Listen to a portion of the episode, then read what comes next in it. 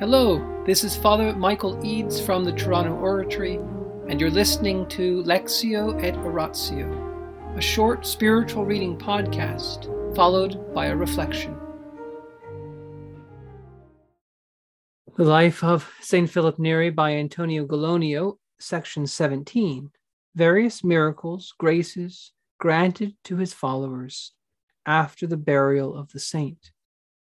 Chapter 191. I must not omit to tell you how three days after the death of Philip, a certain man of high degree was grieving inconsolably in Philip's room.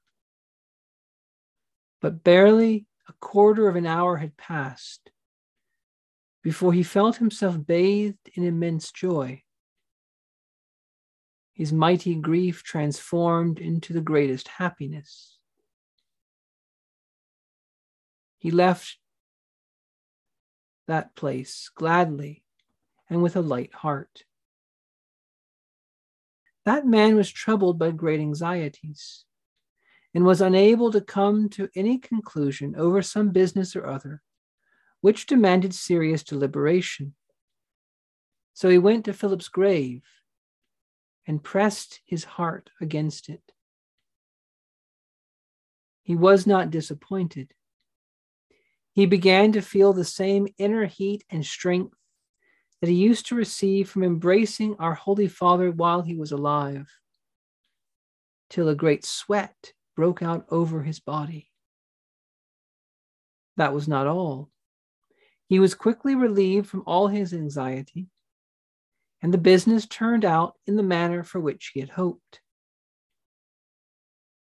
There were strangers too who were affected by unwanted joy and delight simply from visiting Philip's grave and burst into tears of devotion, not of grief.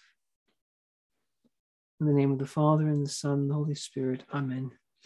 Angels of God, our guardians dear, to whom God's love commits us here, ever this day be at our side, to light and guard, to rule and guide. Amen. Most Sacred Heart of Jesus, Teacher of teachers, have mercy on us. Saint Philip Neri, choicest of priests, fire of joy, vessel of the Holy Ghost, pray for us. In the name of the Father, and the Son, and the Holy Spirit. Amen.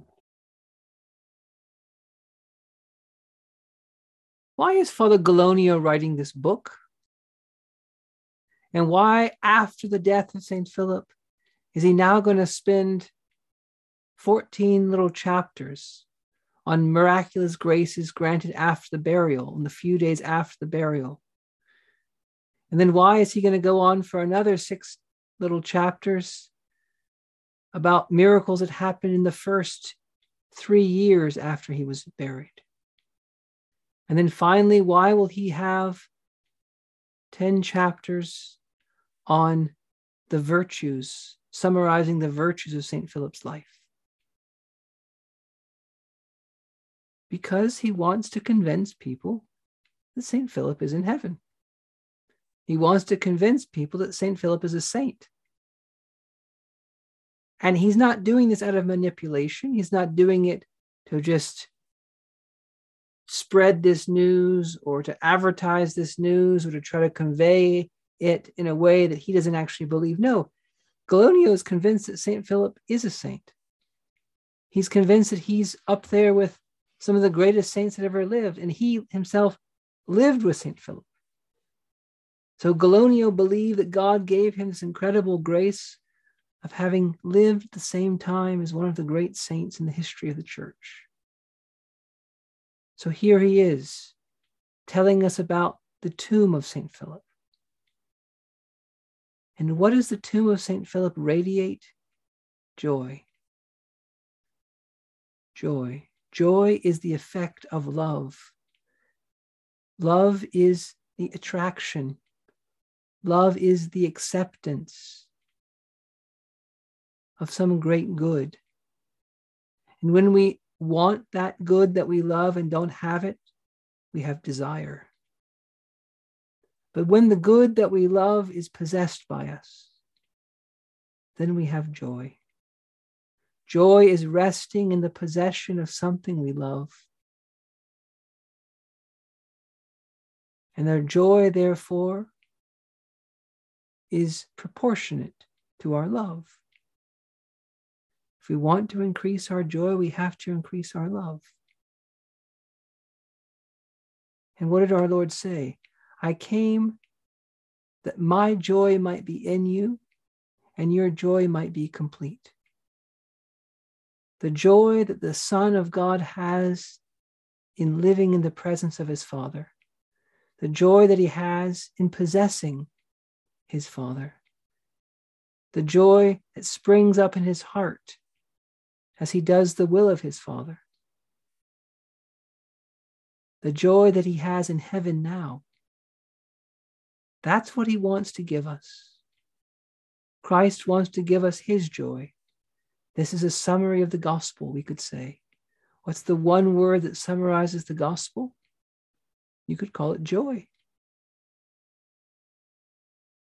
When John the Baptist saw Jesus for the first time in the womb, what did he do? He leapt for joy. When John the Baptist saw Christ by the river Jordan, when he told other people about him, what did he say? Now my joy is complete. The friend of the bridegroom, he said, rejoices at the presence of the bridegroom. So John the Baptist is the one who points out to us how we should follow Christ. He is the great prophet who points us to what's most distinctive about our Lord. And that word, in fact, is joy. Resting in the presence of God. What has Christ brought us? He's brought us joy. Why? Because he's brought us God. God is near to us in Jesus Christ. Life with God is possible for human beings because of Jesus Christ. Intimacy with God is possible because of Jesus Christ. Living with the Holy Spirit is possible because of Jesus Christ. Going to heaven and having our joy complete, entering into the life of the Son of God, being filled with the Holy Spirit is possible to us. And so, for St. Philip's body to give forth joy is a sign that his soul is in heaven. That's what Father Gallonio is telling us. And if we want our anxieties to be diminished, if we want our worries to be diminished, even in the midst of very serious deliberations, then we have to keep our hearts on heaven. We cannot think that everything depends on this world. We cannot think that everything depends on our own effort. St. Philip, pray for us.